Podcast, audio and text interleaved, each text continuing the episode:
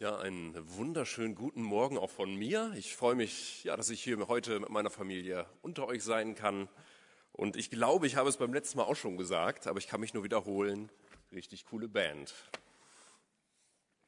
Lasst uns vor der Predigt noch gemeinsam beten. Wir neigen uns dazu.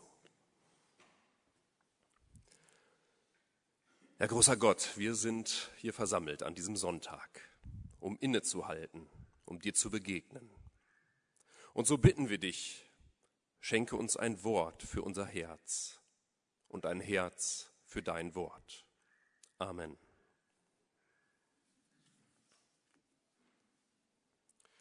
Also liebe Gemeinde, heute geht es in der Predigt um einen recht bekannten Text. Das ist so ein Text, wo Jesus ein Wunder tut, wo er einen Menschen heilt.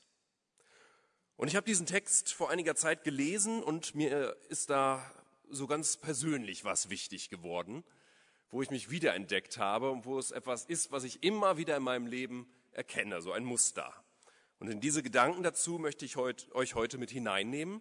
Und ich lese dazu zuerst mal den Predigtext.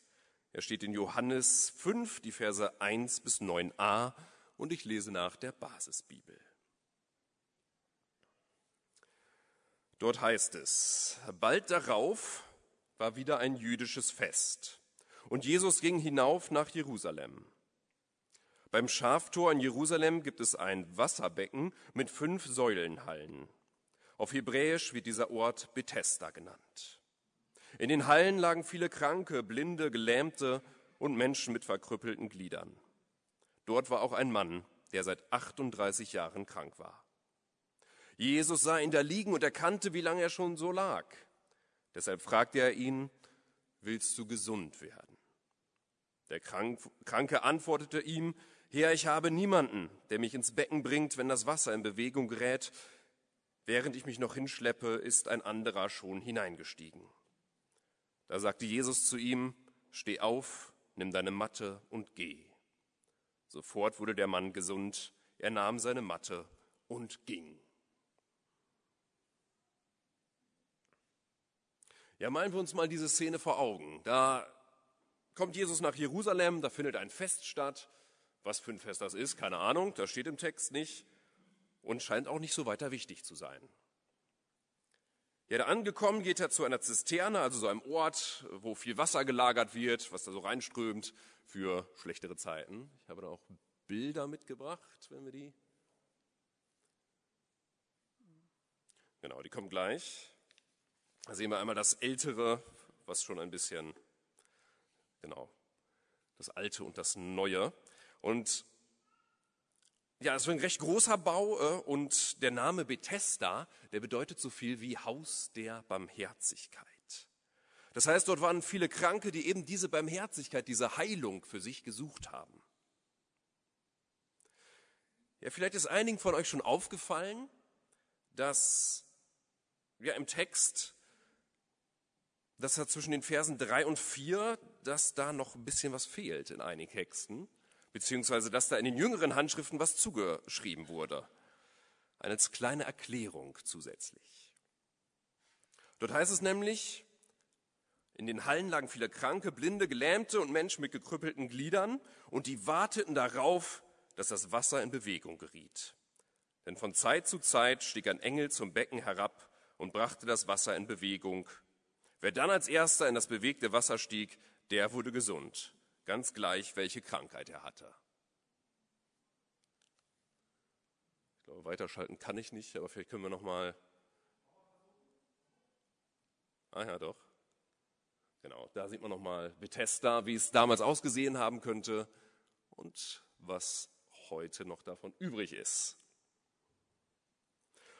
Tja, wie dieser Ort wo die ganzen Kranken waren, wie das mit den äh, Kranken, also wie das mit der Feier zusammenhängt, das ist auch nicht so ganz klar. Also der beste Ort für eine Feier scheint das ja nicht zu sein, wenn die ganzen Kranken da liegen und äh, vielleicht noch ansteckende Krankheiten hatten. Aber vielleicht will uns der Text auch einfach nur sagen, da war zwar eine Feier, aber Jesus ist da gar nicht hingegangen, sondern er ist zu den Kranken gegangen in Bethesda.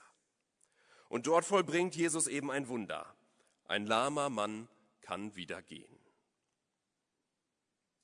Ja, hier sei einen noch einmal so in Erinnerung gerufen, warum Jesus überhaupt diese Wunder vollbringt.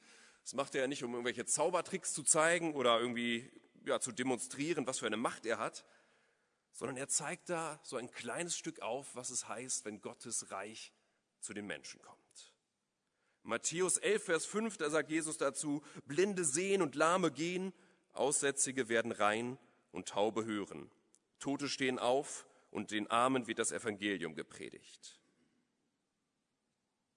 Ja, das ist es, wenn Gottes Herrschaft anbricht. Und dieser Mann in Bethesda, der erlebt das. Der 38 Jahre krank war. Eine unfassbar lange Zeit. 38 Jahre. Ich meine, wir können das mal zurückdenken. 1983 war da.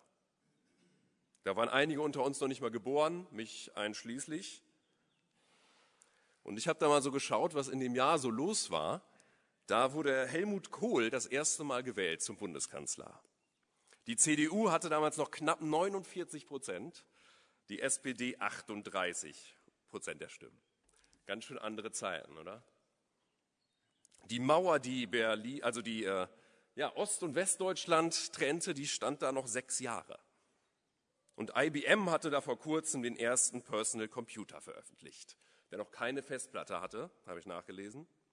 Und für alle Fußballfans unter uns mal die Top 6 der Abschlusstabelle von 83. Platz 1 der Hamburger SV. Platz 2 Werder Bremen. Dann VfB Stuttgart, dann erst die Bayern. Damals ging das scheinbar noch so. Dann der erste FC Köln und dann Kaiserslautern. Also wir sehen 38 Jahre, eine lange Zeit. Und so lange da, so lange lag dieser Mann da an dem Wasser und wartete auf Heilung. Und dann heißt es, Jesus sah ihn da liegen und erkannte, wie lange er schon da so lag. Und deshalb fragt er ihn, willst du gesund werden? Also Jesus erkennt das und stellt dann trotzdem diese Frage.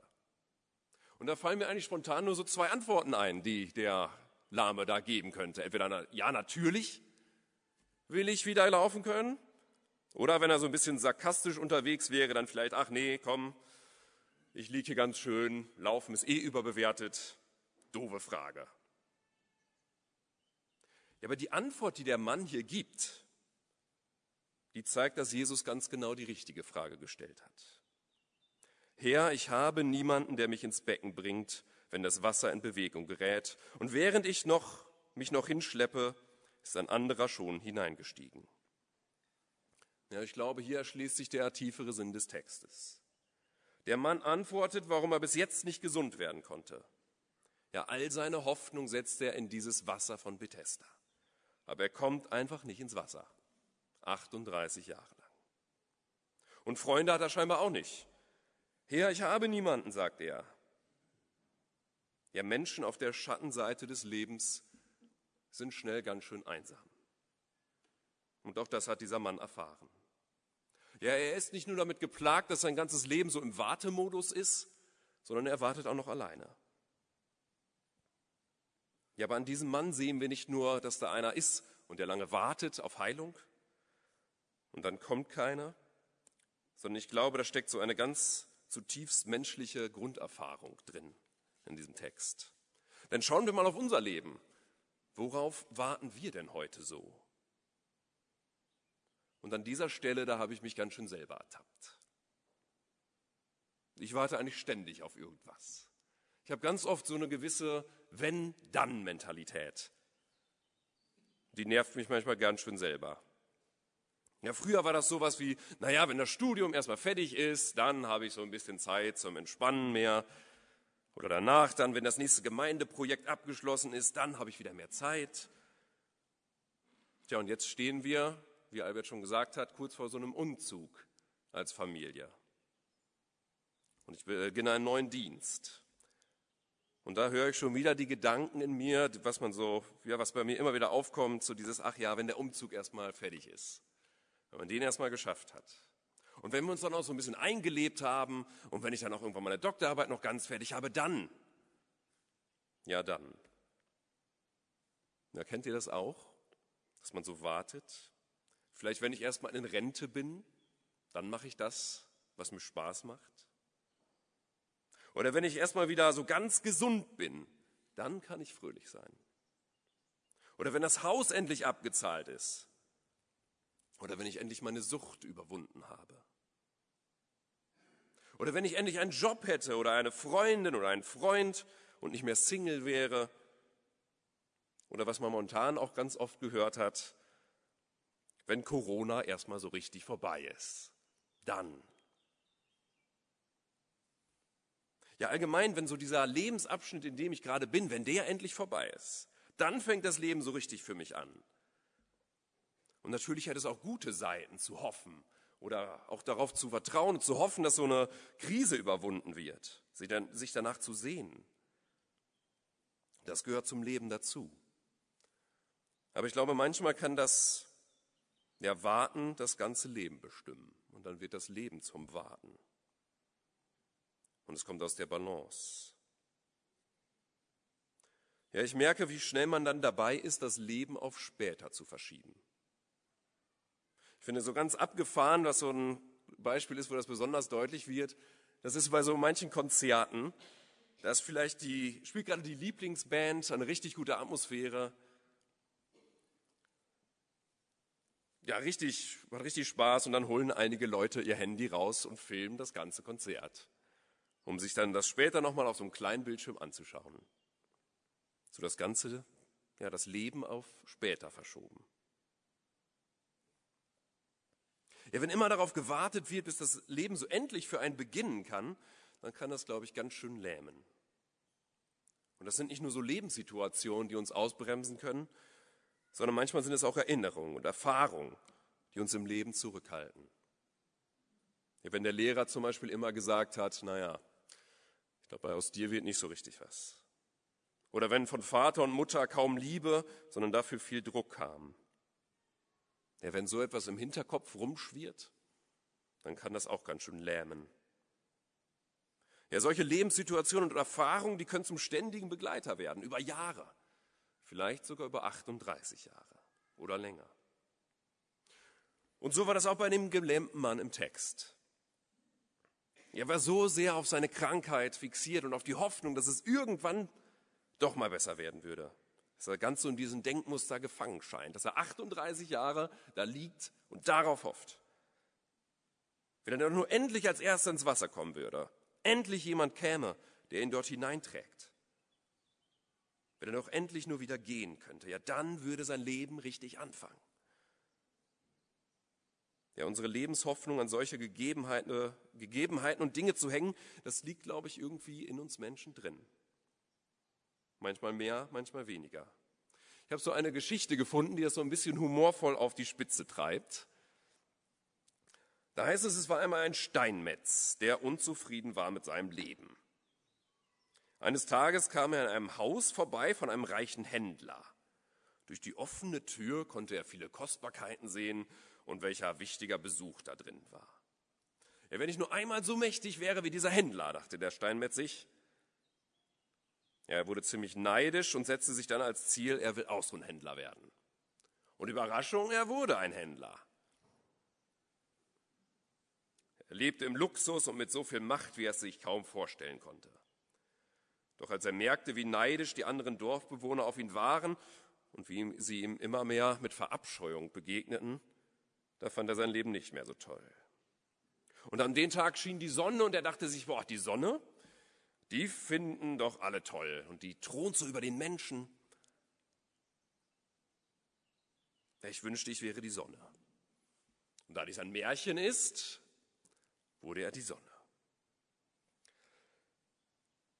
Und er strahlte auf die Felder der Bauern, die sich über die Hitze beschwerten. Doch er fühlte sich sehr kraftvoll, ja, bis eine Wolke sich in seinen Weg schob. Jetzt konnte er als Sonne nicht mehr so richtig scheinen auf die Erde. Ja, diese riesige Wolke, die ist eigentlich noch viel besser.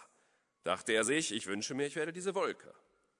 Und er wurde zur Wolke und er flog über die Felder, brachte Regen, auch da haben sich die Bauern drüber aufgeregt.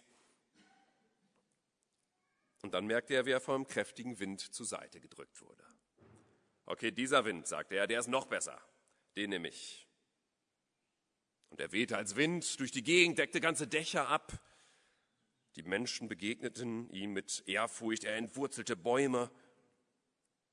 Doch als ein, nach einer Weile blies er gegen etwas, was sich keinen Millimeter bewegte. Ein großer, unumstößlicher Felsen. Ja, wie unfassbar kräftig ist dieser Felsen, dachte er sich. Ich wünschte, ich wäre dieser Felsen. Und natürlich wurde er zum Felsen und er dachte sich, jetzt bin ich am Ziel. Stärker geht's nicht, ganz solide, fest im Leben. Mir kann nichts mehr was anhaben. Bis er so ein leises Klirren hörte. Er merkte, wie er sich veränderte, wie er so ein bisschen schüttelte. Der dachte sich, was kann denn noch bitte noch stärker sein als dieser Felsen? Und er sah nach unten und sah, wie ein Steinmetz mit seiner Arbeit begann. Ja, der Steinmetz in dieser Geschichte, der hangelte sich von Wunsch zu Wunsch. Immer aufs Neue dachte er sich, jetzt ist er angekommen. Jetzt ist es soweit. Jetzt kann das richtige Leben beginnen. Und ich glaube, auch so können wir uns manchmal vom Wunsch zu Wunsch im Leben durchhangeln. Das geht ja nicht so schnell wie bei einem Steinmetz, sondern manchmal über Jahre. Aber ich glaube, es kann immer wieder neue Bethesda-Gewässer im Leben geben, von denen wir uns Heilung und Sinn und ein besseres Leben versprechen. Und deshalb ist es so spannend, wie Jesus reagiert im Text. Er trägt den lahmen Mann eben nicht ins Wasser. Ja, Jesus hilft nicht dabei, diesen lang ersehnten 38 Jahre gereiften Wunsch zu erfüllen.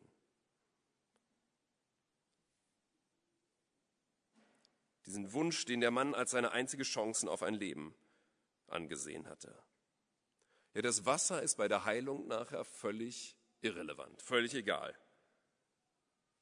Jesus zeigt, dass es nie auf das Wasser ankam, nie auf diesen vermeintlichen Lebensretter.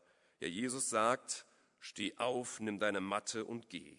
Und auf einmal konnte der Mann genau das machen, die Lähmung war weg. Und ich glaube, Jesus spricht das auch in unser Leben hinein. Und auch uns fragt er zuerst, willst du heil werden? Denn auch bei uns gibt es, glaube ich, oft solche Matten, auf denen wir es uns schon bequem gemacht haben. Da haben wir uns auf, darauf eingerichtet, da sagen wir, ja, wir sind bereit zu warten, bis es besser wird. Bis etwas oder jemand von außen ins Leben kommt, die Umstände sich ändern. Ja, so eine Matte im Leben lässt einen ganz schön lange warten. Und manchmal ist da gar nichts, auf was man richtig warten sollte. Ja, es gibt Menschen, die jahrelang um den Partner fürs Leben beten oder den passenden Job oder finanzielle Sorglosigkeit. Und das sind auch alles Sachen, für die es sich zu beten lohnt und die wir vor Gott bringen sollten. Aber es besteht eben auch die Gefahr, dass das all die Hoffnung in sich sammelt, dass man sich so sehr wünscht, dass es gerade das aktuelle Leben lähmt, wo es eben noch nicht so ist. Und da kann man dann denken, ja, Gott, der muss doch irgendwann mein Gebet erhören, damit es endlich weitergeht. Wann finde ich denn endlich den einen Partner, den ich schon so lange suche? Oder den einen Job? Oder die finanzielle, ja, ja, die finanzielle Sicherheit. Was ist denn, wenn am Schluss doch nicht der Partner dasteht und doch nicht der Traumjob gefunden wird oder doch nicht die Finanzen besser werden? Ist dann das Leben hinfällig? Läuft nur noch auf Sparflamme? Ja, Jesus erfüllt in der Geschichte nicht den Wunsch.